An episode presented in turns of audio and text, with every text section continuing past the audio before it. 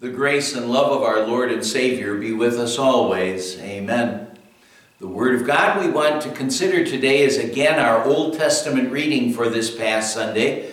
It's the third Sunday of End Times, Saints Triumphant Sunday. We're looking at Isaiah chapter 65, verses 17 to 25, where, well, what the Lord does is He pictures the glory of the saints triumphant, well, the blessings we have in this life and the even greater blessings we have to look forward to in heaven.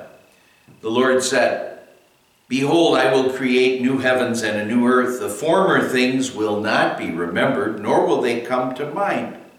But be glad and rejoice forever in what I will create.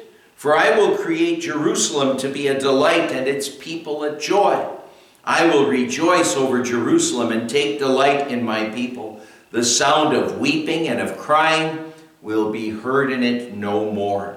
Never again will there be in it an infant who lives but a few days, or an old man who does not live out his years. He who dies at a hundred will be thought a mere youth. He who fails to reach a hundred will be considered accursed. They will build houses and dwell in them they will plant vineyards and eat their fruit. No longer will they build houses and others live in them, or plant and others eat. For as the days of a tree, so will be the days of my people. My chosen ones will long enjoy the work of their hands. They will not toil in vain or bear children doomed to misfortune, for they will be a people blessed by the Lord, they and their descendants with them. Before they call, I will answer, and while they are still speaking, I will hear.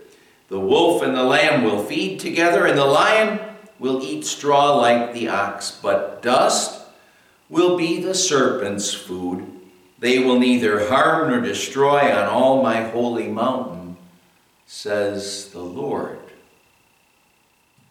My dear friends in Christ, in our reading, the Lord is talking about the glory of the church, of believers here in this life as we fight the good fight of faith, the church militant, and believers in heaven as we enjoy God's blessings forever in the church triumphant. Well, first he had described the church triumphant as we heard in our devotion yesterday. And today, we'll see how Isaiah kind of combines something a little bit. He's combining what he sees of the future, the better future of God's people since Jesus' work would be accomplished for our salvation, and then the perfect future of God's people in heaven. He says, Never again will there be in it an infant who lives but a few days, or an old man who does not live out his years. He who dies at a hundred will be thought a mere youth. He who fails to reach a hundred will be considered accursed. And now, this is such an understatement for believers because Jesus said, Whoever lives and believes in me will never die. But in the Old Testament, a shortened life was often viewed as a special curse for those who lived ungodly lives. In the New Testament, things are different, though. In the New Testament, things are different because what God does is God demonstrates such amazing patience, both toward individuals and nations. How blessed we are that God is patient with us, that He doesn't just get angry with us and, and send down His thunder and lightning or, or send down fire and brimstone to consume us and to condemn us. But God is so patient with us. He's patient with us. He's patient with our nation. And just think about how patient He is with our nation. And, well, of course, that means us as well. He's patient with us, our, our nation, we ourselves too. We rebel against God in so many ways.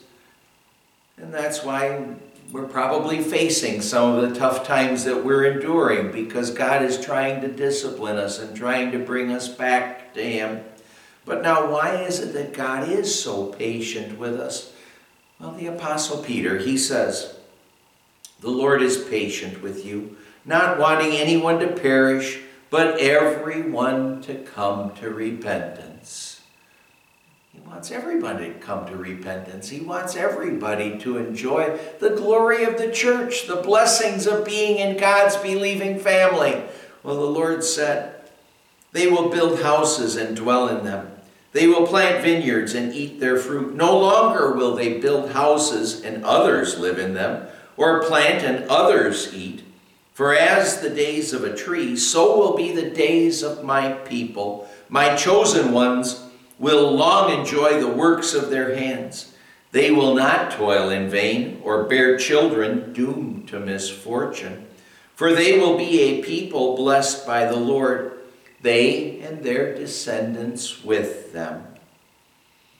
Because of their disobedience, what God did is God threatened that his people would not enjoy the houses that they built or the fruit that they had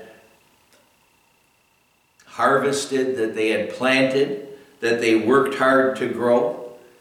But in the new era, thinking about after Jesus had accomplished his work and everything, well, God's judgment would not fall on his people who come under the special care of our gracious God. Who, well, what he wants is he wants conditions in our world to be just right so that more and more people can be reached with the gospel message. Oh, throughout the New Testament, there have been there have been misfortunes and tragic deaths. Oh, think of the shootings, the war, the terrorism, the natural disasters, things like typhoons and hurricanes and earthquakes. But through all such things, through all such things, we are assured, as the Apostle Paul wrote, in all things God works for the good of those who love him, who have been called according to his purpose. God keeps on reaching, work, working to reach souls with his gospel. The Lord said, Before they call, I will answer. While they are still speaking, I will hear. Yes, we're going to have our struggles as we fight the good fight of faith, as we face life's problems and troubles. But we have a God who knows what's going on in our lives and He knows what's going to happen in our lives. And He gives us this wonderful promise that He's always going to be helping us in the way that's best for us. And, and He's often helping us even before we've gone to Him with our problems and troubles. What comfort it is to know that we have that God who is so proactive when it comes to our our eternal souls. That's the glory of the church. Even in the church militant, as we're fighting the good fight of faith, the Lord said, The wolf and the lamb will feed together, and the lion will eat straw like the ox, but dust will be the serpent's food. They will neither harm nor destroy on all my holy mountain what he's really saying there is that unbelievers in this life, they really have nothing. And that's why we need to make every effort we can to share Jesus with them so that they'd be able to enjoy also the glory of the church. But the Lord here is also reminding us that we believers, we believers in this life are so really blessed.